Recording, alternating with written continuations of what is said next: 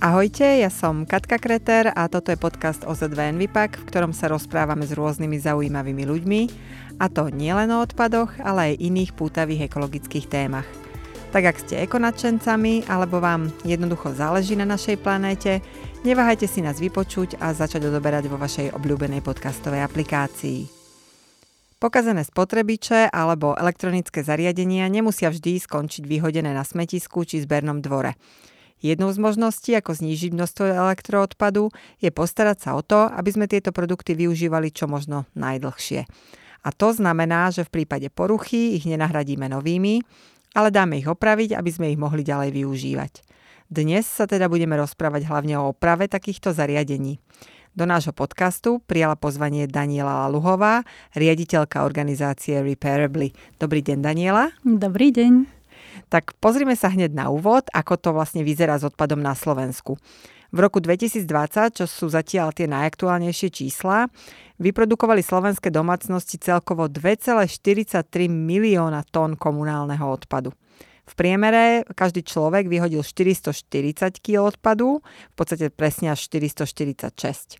Z tohto bol podiel vytriedených zložiek 29% a pričom do roku toho 2035 by to malo byť až 65%. Pred nami je teda ešte celkom dlhá a náročná cesta. Ako je to však so samotným elektroodpadom? Viete nám vy povedať, koľko spotrebičov a elektrozariadení sa na Slovensku ročne vyhodí? Tak my nemáme úplne prístup k tomuto odpadu, ale nefunkčné elektrospotrebiče bežne vyhadzujeme, alebo mali by sme ich odniesť buď do elektroobchodu, alebo do zberní. Toto zastrešuje v Bratislave, ale aj v iných mesia, e, mestách Envidom. No a na ich sieťach som práve našla, že v roku 2020 sa vyzbieralo u nás 46 tisíc tón elektroodpadu, čo je dosť. A ešte majú aj údaj na rok 2021, že odovzdali Slováci ale cez mobilný zber iba 8243 kusov. Keď sa ale na toto napríklad pozrieme celosvetovo, tak v roku 2019 sme vyhodili 50 miliónov tón elektroodpadu. Šialené to je šialené a vlastne vtedy bola predikcia na rok 2021, že sa posunieme na 52 miliónov tón. Skutočnosť ale teda je iná. My sme tento negatívny trend ešte dokázali zhoršiť. A v roku 2021 ukazujú dáta, že sme sa dostali až na číslo 57,4 milióna tón, čo je naozaj je to ťažšie ako veľký čínsky múr. Hej? Čiže je to enormné množstvo odpadu, naozaj veľká masa. A ja teda osobne som dúfala, že teda počas pandémie a lockdownu to bude lepšie, že možno sa nedostaneme na tých 52, ale práve, že naopak my, my dokážeme zrychlovať. Vyzerá to, že ľudia ten čas doma využili na surfovanie po stránkach a objednávanie no, nových elektrospotrebičov. Aj to je možné, no. No a tak povedzme si, že keď už máme nejaký elektrospotrebič starý alebo pokazený, tak a vyhodíme ho, tak aké percento alebo koľko z toho elektroodpadu, ktorý je odpadom, vieme aj recyklovať. Mm-hmm. Pri tej recyklácii je vlastne otázka aj to, že či to, čo vyhodíme, je skutočne odpad. Mm-hmm. Ideálne na recyklácii by mali úplný zvyšok produktu, ktorý sa už nedá znovu použiť. Čiže čo funguje, používam alebo posuniem ďalej, keď to ešte funguje. Ak sa to pokazí, tak najprv oprava a keď tá oprava nie je možná, tak si ešte stále viem predstaviť, že sa ten výrobok rozoberie na, na dielce, ktoré sa dajú použiť pri iných opravách, mm. lebo tie sú ešte stále funkčné.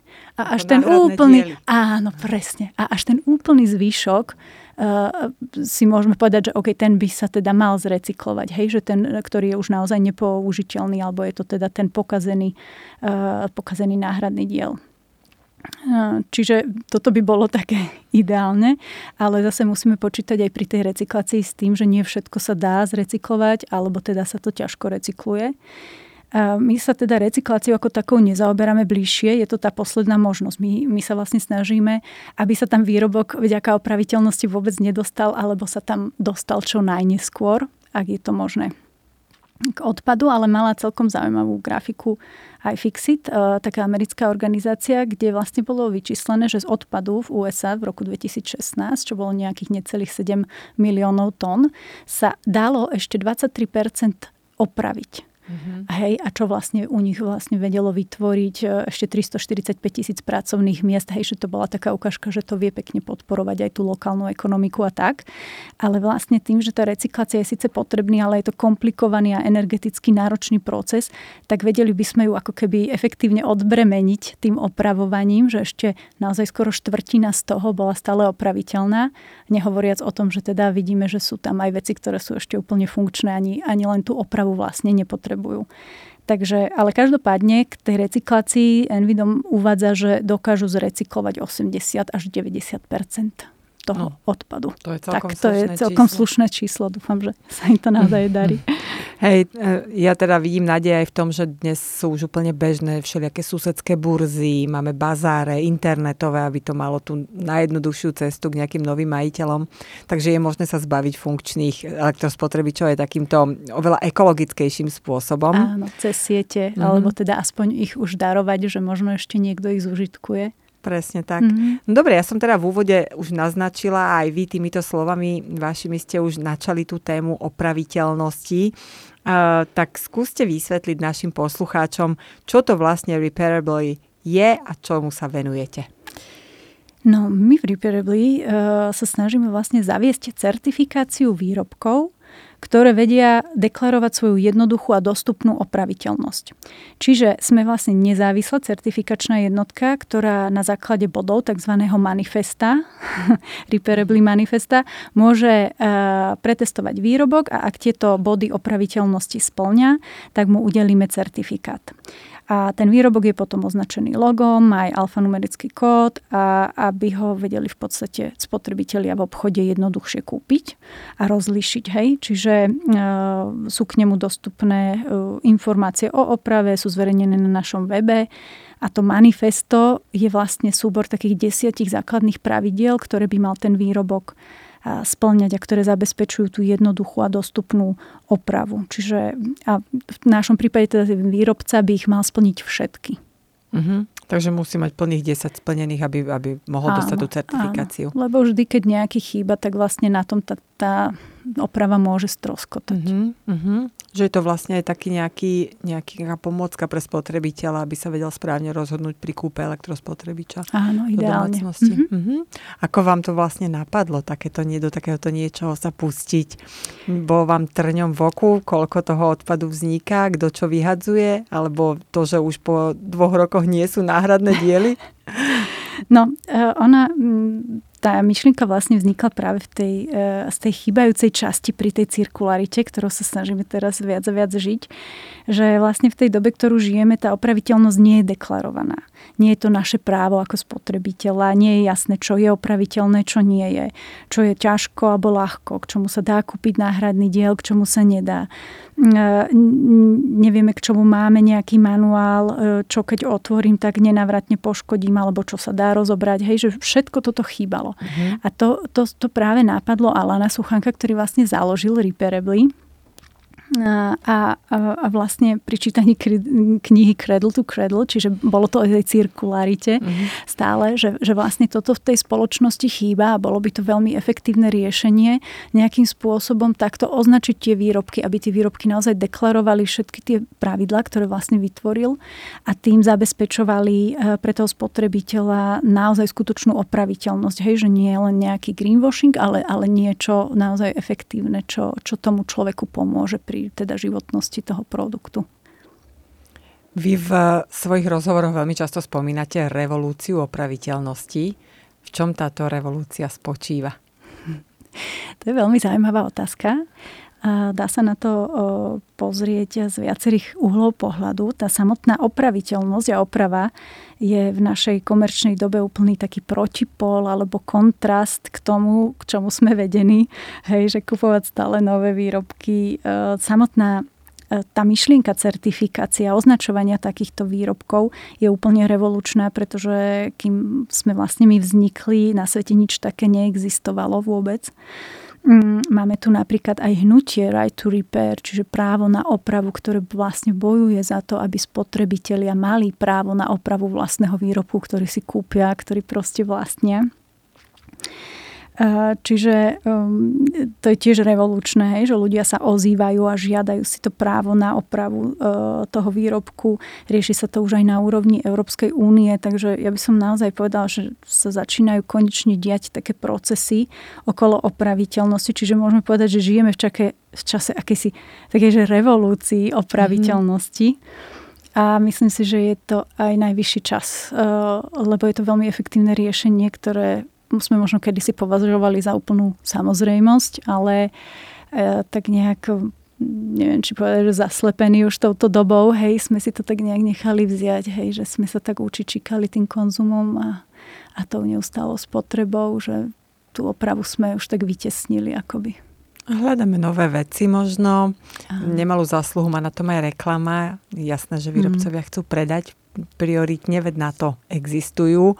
Na druhej strane ten pocit, že mám niečo zastaralé, že chcem mať novšie, lepšie, výkonnejšie, nás tak v tom konzume trošku povzbudzuje a tlačí vpred.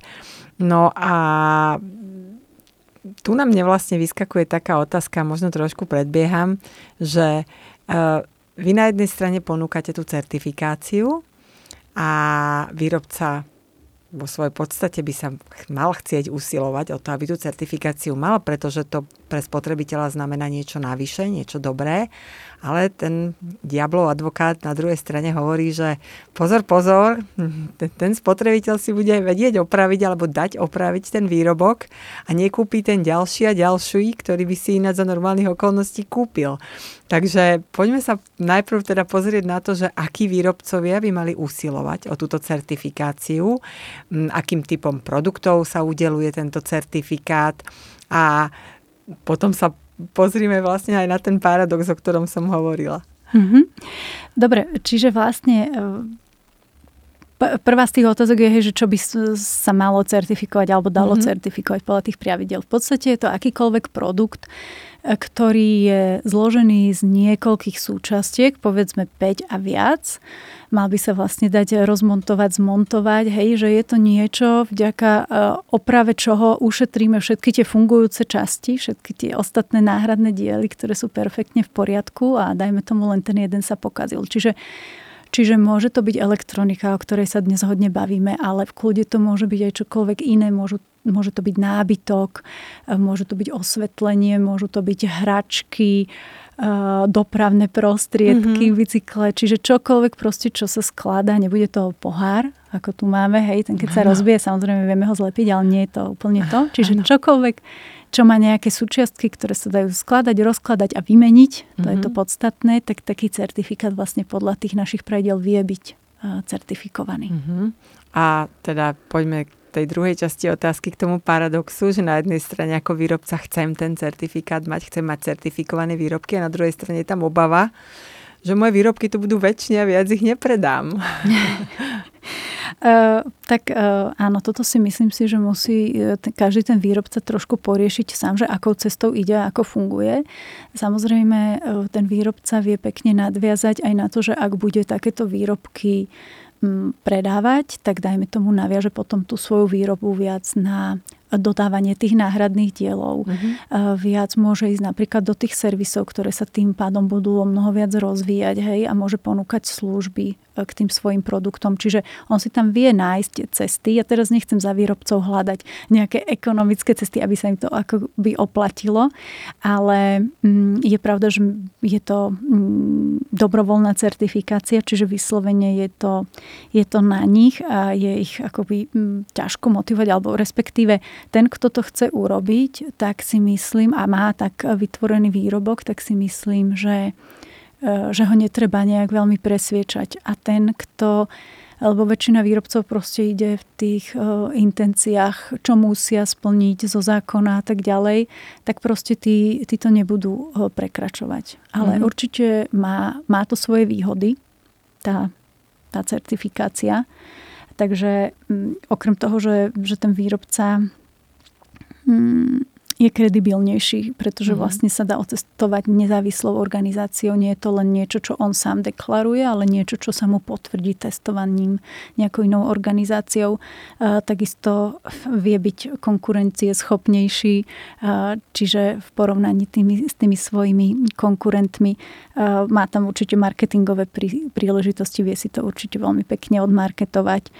Mm, takisto si týmto spôsobom vie budovať aj dlhodobé vzťahy s tými svojimi zákazníkmi, pretože tá certifikácia opraviteľnosti je mnohoročná, je, je niečo dlhodobé, čo my potom aj kontrolujeme priebežne že nie je to ako bežné certifikácie, že je to niečo, čo sa predtým udialo s tým výrobkom, že bol za takých a takých podmienok vyrobený alebo z takého materiálu, ale, ale akoby žije ďalej s tým výrobkom. Hej, že čo s tým výrobkom potom, keď ho používam, ako ho viem opraviť, kde si viem kúpiť ten náhradný diel a tak. Čiže je to trošku iný princíp. A takisto ten výrobca je tým pádom aj o mnoho lepšie pripravený e, na tú cirkularitu, na to obehové hospodárstvo, hej, že robí už ten krok z vpred a takisto tie rastúce požiadavky zákazníkov už dokáže naplňať, pretože predsa len tí zákazníci už tiež e, sú rozhľadení a pýtajú si, e, pýtajú si e, tú zodpovednosť od tých výrobcov.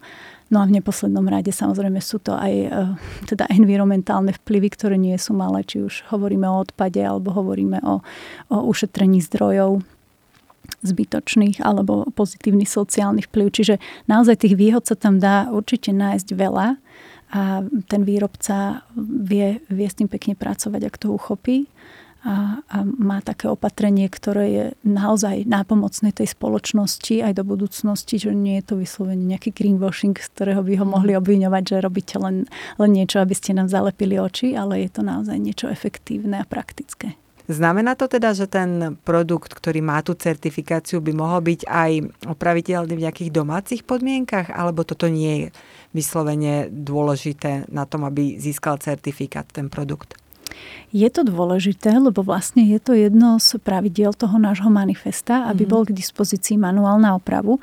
Čiže áno, v tých ideálnych podmienkach by sme mali byť schopní uh, si ten výrobok opraviť sami. To je to, k čomu smerujeme, aby tá oprava bola čo najjednoduchšia.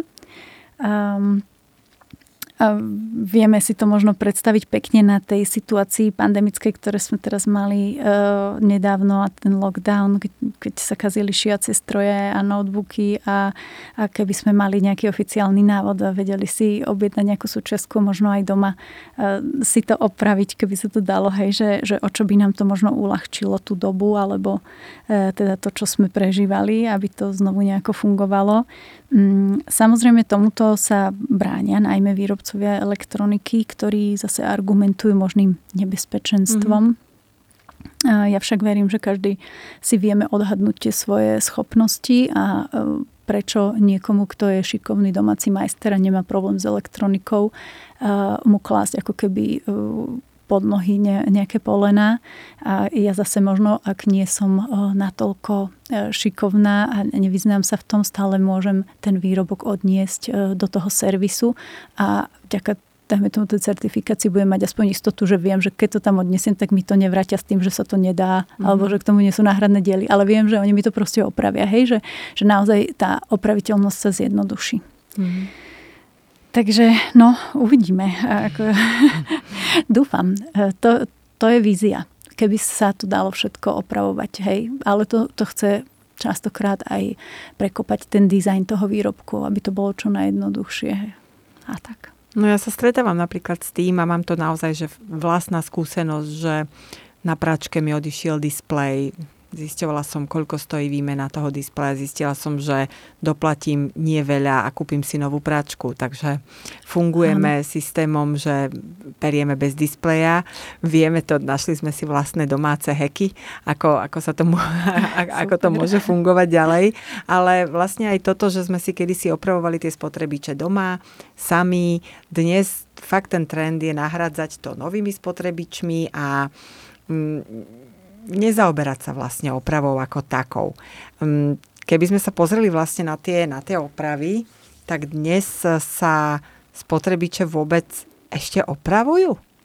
sú, sú doma ľudia, ktorí, ktorí si ich dajú opraviť, alebo koľko z tých spotrebičov, ktoré sú okolo nás, sa vlastne ešte dajú vôbec opraviť? Či to není úplný pesimizmus a že musíme naozaj všetci zamakať, aby sa presadili takéto certifikácie a opraviteľnosť? Tak zamakať si myslím, že musíme všetci, lebo dôležitý je vždy aj ten tlak z dola, aj tá legislatíva, proste aj tá spoločnosť k tomu potrebuje spieť. Ale áno, je pravda, že často sa veci nedajú praviť a x ľudí má s týmto skúsenosti. Ja sama takisto, že som niečo odnesla do opravy a povedali mi, kúpte si nové, toto by bolo príliš drahé. Mm-hmm. Áno, stáva sa to, e, tých prekážok tej opraviteľnosti je viac. Prvá je, možno keď to tak povieme, tá cena uh-huh. tej opravy aj ľudia vlastne v rámci Európskej únie si väčšinou nedajú opraviť vec práve preto, že je to príliš drahé. Uh-huh. Je to až 77% z nás sa potom rozhodne vlastne pre kúpu nového výrobku a takisto sme si možno trošku aj odvykli opravovať eh, v domácich podmienkach, hej, že už to nie je tá schopnosť, čo sa medzi tými generáciami tak predáva. Eh, istý podiel, myslím si, že na to majú práve aj to, že tie výrobky sú stále menej a menej opraviteľné, ale teda aj tá tendencia. Ide to asi ruka v ruke. A, a potom sú tu tie tie prekažky tej opravy, ktoré už sme načetli, hej, že chyba na manuál, nechyba, viem ako na to, viem si objednať ten náhradný diel, neviem. Je na to bežný uh, nejaký nástroj alebo špecifický, ktorý má len ten um, producent a ja sa k nemu nedostanem.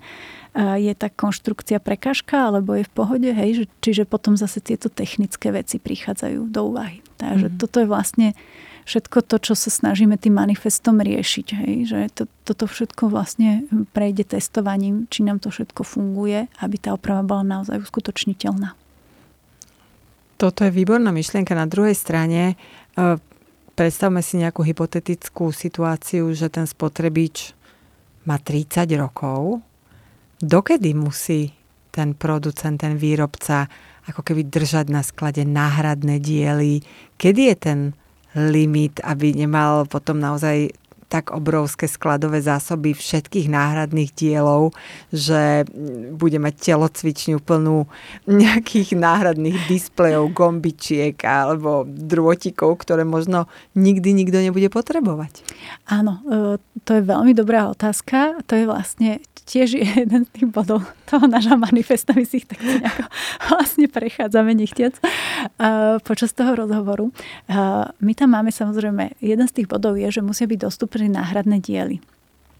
Ale máme tam aj bod práve preto, aby výrobca nemusel proste 100 rokov držať všetky náhradné diely, hej, lebo chceme, aby to bolo reálne. Tak vlastne máme tam taký bod, voláme ho, že open source, že v prípade, že ten výrobca sa rozhodne, že nejaký náhradný diel on už podporovať nebude, Neznamená to, že ostatné nebude, možno, že niektoré sú jeho know-how a tie si chce zachovať, ale dajme tomu, že nejaký si povie, že toto už nebudem ďalej e, vyrábať, tak v tom prípade e, začne platiť tento bod 6, myslím, že to je.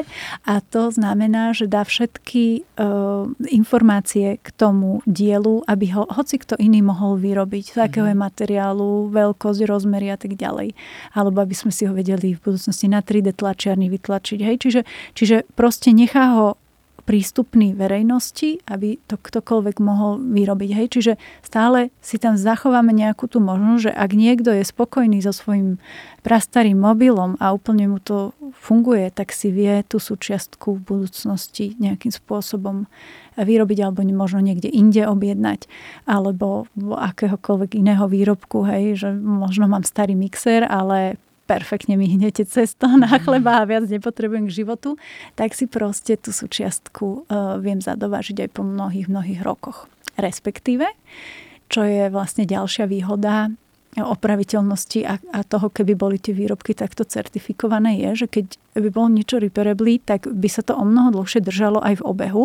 Ten second hand trh, third hand trh by sa vlastne e, pekne podporovali a tie výrobky aj na konci tej svojej životnosti, e, alebo ja si poviem, že ok, po 5 rokoch toto už nechcem, ale darujem to servisu a má z toho náhradné diely. Mm. Čiže myslím si, že keď trh e, začne fungovať na tej obehovej ekonomike, budú prichádzať aj takéto opatrenia e, do úvahy, že tie veci, ktoré už budú možno nefunkčné, alebo budú funkčné a ľudia ich nebudú chcieť, tak vieme stále funkčnú vec napríklad posunúť aj do možno slabších, ekonomicky slabších krajín, kde to tí ľudia si budú stále vedieť udržiavať, opravovať mm. a používať a nejde im možno až tak o dizajn napríklad, ale zároveň budeme možno aj úplne inak narábať s tými vecami z hľadiska súčiastok. Že tie súčiastky budú bežne, možno aj na internete, hej, že túto kanvicu predám na súčiastky. Stáva sa to mm-hmm. teraz niekedy nie aj pri mobiloch, že niekto napíše, že OK, je rozbitý displej, ale tieto súčiastky proste posunie posuniem ďalej, ak niekto možno si chce vy,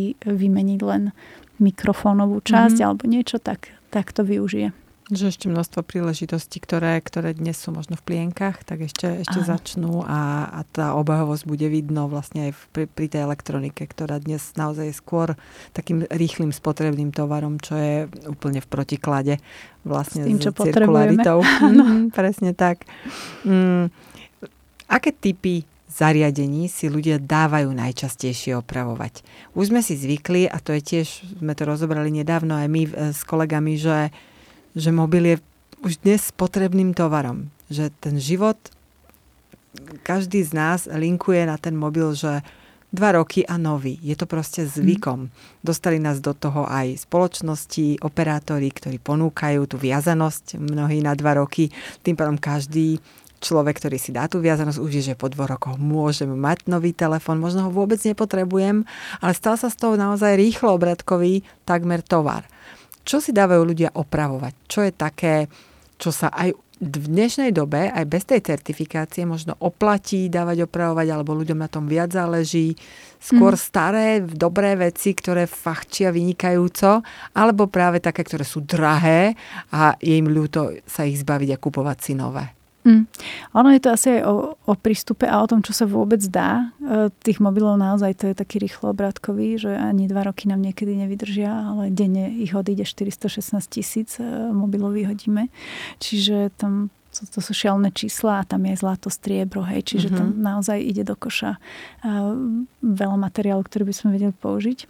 A ja až tak veľmi neviem, ale z, teda z rozprávania mojich kolegov repairably opravárov, ktorí teda s tým majú skúsenosti, tak hovoria, že ľudia veľmi často prídu s mobilmi, hej, že tá rozbitá mm-hmm. obrazovka, predsa len to je taká úplná klasika, alebo čistenie portov alebo teda notebooky, hej, že čo ja viem, výmena nejaké batérie v ňom, alebo teda nejaká údržba. Mm, po, popri teda teraz tom lockdowne e, bolo často, že v rešiaci stroje si ľudia chceli dávať opravovať, hej. Čiže je to asi e, rôznorodé. Z, z môjho pohľadu viem si predstaviť, že ľudia majú skôr snahu dať do opravy možno niečo, čo je hodnotnejšie. Hej, že aby nemuseli urobiť znovu ten nákup a minúť pri veľa peňazí, ale viem si predstaviť, že zase také drobné veci ako sluchatka alebo nejaké také mini elektroniky pár eurové, že to sa nám asi ľahšie uh, zahodí a kúpi, mm-hmm. kúpi nové, hej, keď nás to tak veľa nestojí. Takže... Na Slovensku ale existujú už aj, som zachytila rôzne komunitné centrá, kde sa robili rôzne workshopy na opravovanie a mm, kde vás môžu vlastne naučiť, ako nejaké základné opravy si na niektorých veciach urobíte, urobíte sama. Je o takéto niečo medzi ľuďmi záujem? Chcú si tie svoje staršie veci zachovať, opraviť? Čo vlastne sa dá naučiť takto? Ja si to ani neviem predstaviť, keď niekto nie je fanda elektrotechniky a nerozumie tak veciam. Vedia sa tam naučiť nejaké, nejaké základné princípy alebo heky, ako, ako zo starých vecí nefunkčných možno urobiť ešte funkčné? Tak myslím si, že áno, závisí asi podľa toho, že čo prinesiete toto je možno ideálne, keď dopredu komunikujete, hej, že, že s čím prídete. Mne, mne osobne sa už takto podarilo vymeniť si napríklad obrazovku na mobile, na mojom starom mobile. Mal som ho 9 rokov, teraz mám nový 2 mhm. týždne, takže som zistila, kam sa technika posunula. Ale držala som ho zubami nechtami. Ten pôvodný. No, ale teda, mm, alebo napríklad na opravovačke sa mi podarilo, som sfunkčila manželovej sestre takú masážnu vaničku na kúpel nôh, hej, tam bol myslím taký vypadnutý nejaký spoj, hej, mm-hmm. že to mhm. bola úspešná oprava. Takže viem si predstaviť, že ľudia sa tam naučia niečo, zistia napríklad, že kde začať alebo kde hľadať chybu, môžu si zlepšiť tie svoje opravovacie schopnosti, ale vždy je tam proste niekto, kto vám s tým aj pomôže, aj keď máte obe ruky ľavé. Mm. A, a myslím si, že hlavne pri tej úspešnej oprave získa človek proste pocit, že sa to dá. A to je veľmi podstatné preto, aby sme opravu brali ako nejakú relevantnú možnosť alebo úplne ideálne ako nejakú bežnú súčasť života. Záujem o tieto veci nie je úplne dostatočný, lebo podľa mňa, keby bol o to veľký záujem, tak by to tu rastlo ako huby po mhm. daždi a nemáme momentálne ten prípad ani len v hlavnom meste. Ale zase napríklad naši bratia v Čechách, tí sú o mnoho také intenzívnejší kutilovia, aspoň čo som e, počula. Čiže snažia sa veci viac e, opravovať.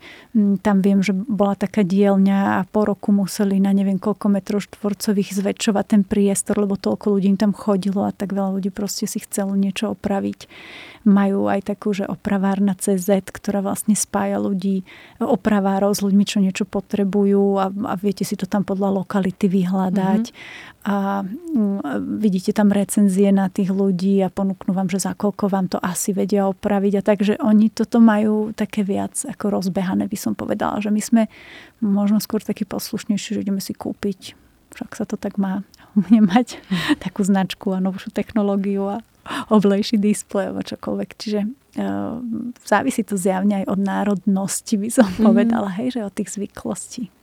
Niekedy vás odradí už samotný opravár, že to je také drahé, alebo to Áno. sa preto nedá, že idete poslušne kúpiť a ani tomu nedáte druhú šancu, lebo ho beriete ako autoritu.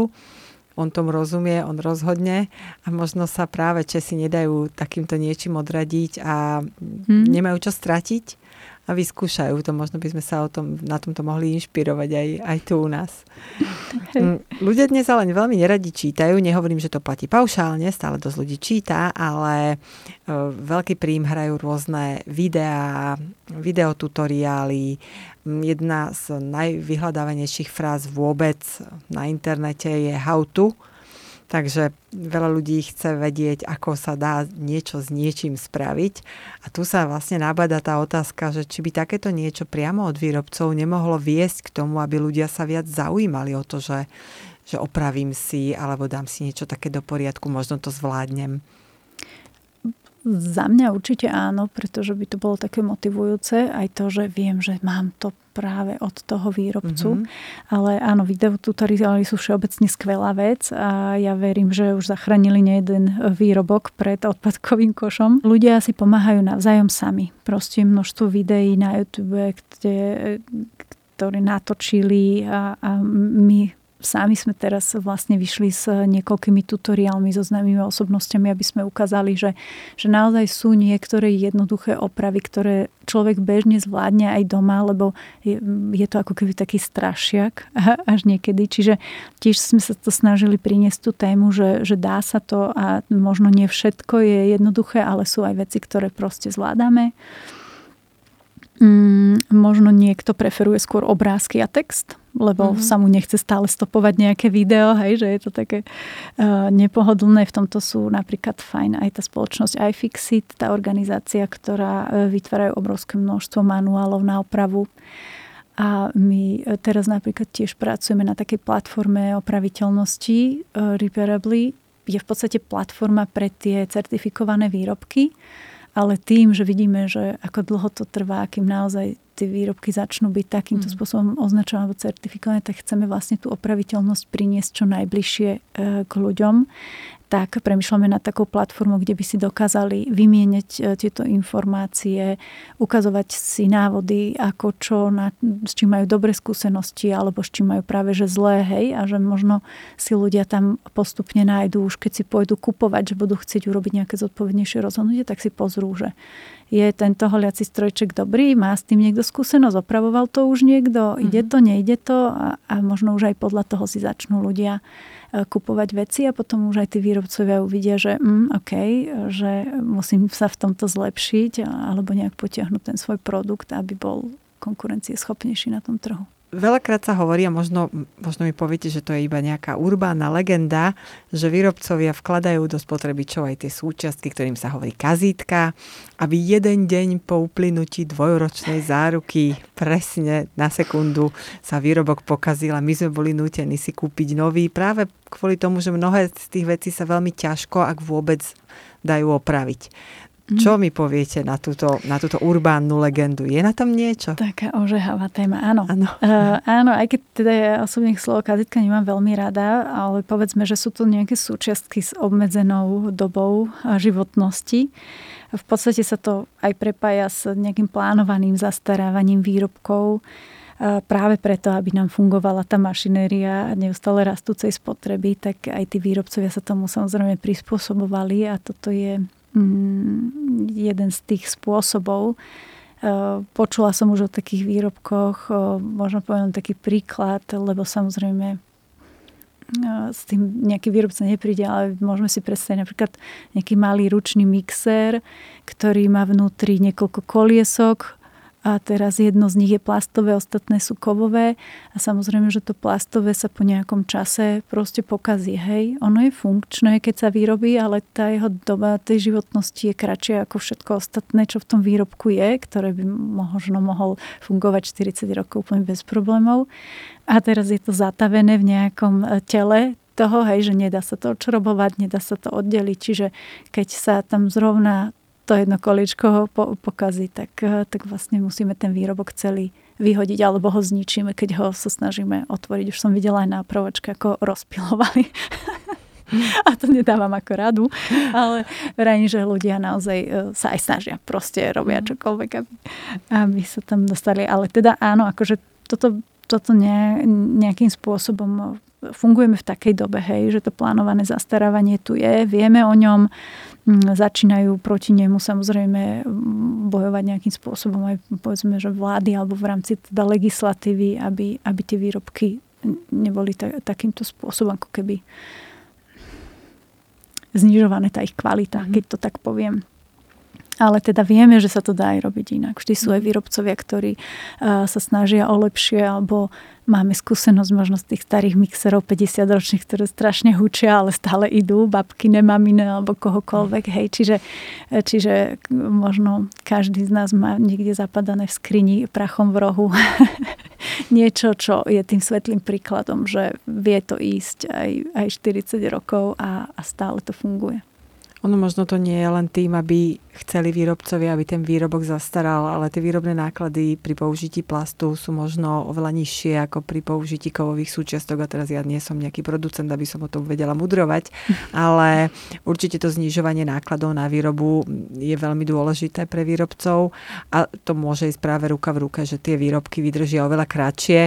My v rodine máme taký tiež zvyk, že poťažkáme veci, ktoré nakupujeme a máme a možno veľmi chybný, ale ten pocit, že a toto je ťažké, to bude vnútri kovové, to vydrží dlhšie ako nejaký ľahký mixer, ktorý je naozaj možno oveľa pohodlnejší na používanie, ale práve preto je možno ľahký, že obsahuje množstvo plastu, ktorý, ktorý toľko nevydrží. Je to možné, aj keď teda vravím, že v kľude sa môže stať aj, že sú tam všetky tie súčiastky kovové, len tá jedna je plastová. Mm. Ako mm, verím aj na znižovanie nákladov samozrejme, ale robia to výrobcovia napríklad pri tom lepení. Hej, nedám skrutku, zalepím to, mm. ale to, zas, to sa bavíme o stotinách centov, hej, mm. niekedy až, že, že hej, keď nakúpim milión skrutiek, tak rozdiel tie výrobné náklady, že verím tomu, že ten spotrebiteľ by to uniesol, aj keby to bolo so štyrmi skrutkami spojené a nie s tým lepidlom. Ale tak áno, no, to je asi na dlhé debaty. No ale minimálne vieme o tom, že Európska únia ide vpred aj v týchto veciach a príjmajú sa opatrenia, aby práve e, tej opraviteľnosti sa dala šanca, aby teda nebolo možné tieto zastarávacie e, triky používať v prípade, v prípade výrobcov a viem, že keď je niečo takýmto spôsobom presadzované na európskej úrovni, tak minimálne tie štáty sú nejako motivované a zaviazané k tomu, aby tiež v svojich legislatívach smerovali k týmto, k týmto zeleným cieľom. Ja si ešte úplne na záver dovolím takú osobnú otázku. Vy ste to už načali pri tej debate o vašom mobile, ktorý vám vydržal neuveriteľných 9 rokov. Ja som teda pomyselne smekla klobúk. Ako často vlastne vy, okrem teda mobilu, to už vieme, 9 rokov, fu, vymieňate elektrospotrebiče, koľko vám vydržia, alebo ako riešite, keď sa vám niečo pokazí? No, nechcem to urieknúť. Teraz dúfam, že keď to poviem, tak neprídem domov a niečo je pokazené. Ale my máme spotrebiče, ktoré možno teda aj podľa značky boli na začiatku drahšie, keď sa kupovali. Ale uh, fungujú proste 10, 12 a plus rokov a stále fungujú. Mm. Čiže v konečnom dôsledku sa nám to aj finančne, ale nielen finančne vráti, ale aj časovo, aj možno uh, nervy si ušetríme, hej, keď sme mali riešiť opravu a kupovanie a tak ďalej. Mm. Čiže ja osobne, keď sa mi niečo pokazí, tak ja sa dožadujem tej opravy. Hej. Už aj z toho štatútu, že, že riešime repairably a viem, že je to podstatná vec a, a chcem, aby aj tie servisy mali prácu a aby naozaj bolo tlačené, hej, aby tam mali viac tých prípadov vyslovene idem do servisu, beriem veci, x veci som takto vzala a nedopadlo to dobre, hej, vysávač, rumbu, povedali mi, choďte si kúpiť nový, lebo by tá oprava stala aspoň toľko, čo ten náhradný diel, lebo tam motor nejak odišiel, alebo nejaká jednotka. Um, trápim servisákov, počas pandémie rok a pol som trápila jeden servis s vrchnákom z remosky, mm. lebo celá tá remoska mi funguje a prasklo tam to sklíčko mm. na mhm. vrchu. A dlho to objednávali a riešili, ale zrovna toto skličko remoska už prestala vyrábať, čiže nevedeli sa k nemu dostať. Potom som to tam ešte im nechala, hovorili, že mali ešte jedného pána sklára, ktorý im ešte dorábal tieto sklá, hej, že vedie to proste len sklo nejakej hrúbky a šírky. Mm. Ale že on im to už tiež prestal robiť, tie sklička, čiže nakoniec som po nejakom roku a pol si ten vrchnák vzala, ale stále, stále som to nevyhodila a nevzdala, pretože e, viem, že že všetko tam funguje, hej, celý ten vrchnák, spodok, ja nechcem to vyhodiť kvôli sklu čo je mm-hmm. podľa mňa, hej, že ešte stále mám tú nádej, že možno ja sa vyberiem k nejakému pánovi, sklárovi a že že proste to, to sklo vyreže také, aké tam má byť a v kľude to zoberiem ako náhradný diel do toho servisu, nech to tam pekne dajú tak, ako to tam má byť, hej, však tam je aj elektrika. Čiže uh, viem si predstaviť, že ako nedala som jej ešte s Bohom, stále ju mám doma, ale viem si predstaviť, že sú ľudia, ktorí ako, uh, nie sú až takýto uh, uvedomeli. Áno, alebo teroristi na opravu. Ale neviete, neviete, možno niekto na nejakej susedskej burze napíše, pokazila sa mi celá elektronika, ale kto potrebuje sklíčko? Áno, Nechcete, presne. darujem za odvoz. No, no. A to je presne ten prípad, že, že by sa to pekne takto doplňalo. No. Len, len sa stretnúť v čase a možno na tej správnej sieti, kde toto je.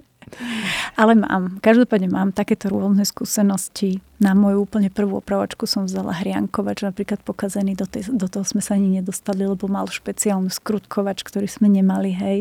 To je ten prípad tých nástrojov. Čiže mám rôzne skúsenosti, ale ja ich aj zbieram a mm-hmm. teda musím povedať, že občas sa nám samozrejme niečo pokazí, ale, ale snažím sa to riešiť. Takže ja dúfam, že minimálne ste inšpirovali dnes našich poslucháčov, ktorí tiež sa budú zamýšľať nad tým, či starý spotrebič by sa predsa len ešte nedal niekomu ponúknuť alebo opraviť. Vám želám, aby všetky vaše spotrebiče fungovali desiatky rokov. Ďakujem. A veľmi pekne vám ďakujem za rozhovor. Ďakujem aj ja veľmi pekne za pozvanie. Ďakujem aj vám, že ste nás počúvali a ak sa vám náš podcast páči, budeme radi, keď si nás vypočujete aj na budúce, prípadne nás začnete odoberať na Spotify či inej podcastovej platforme, aby vám neunikli nové epizódy.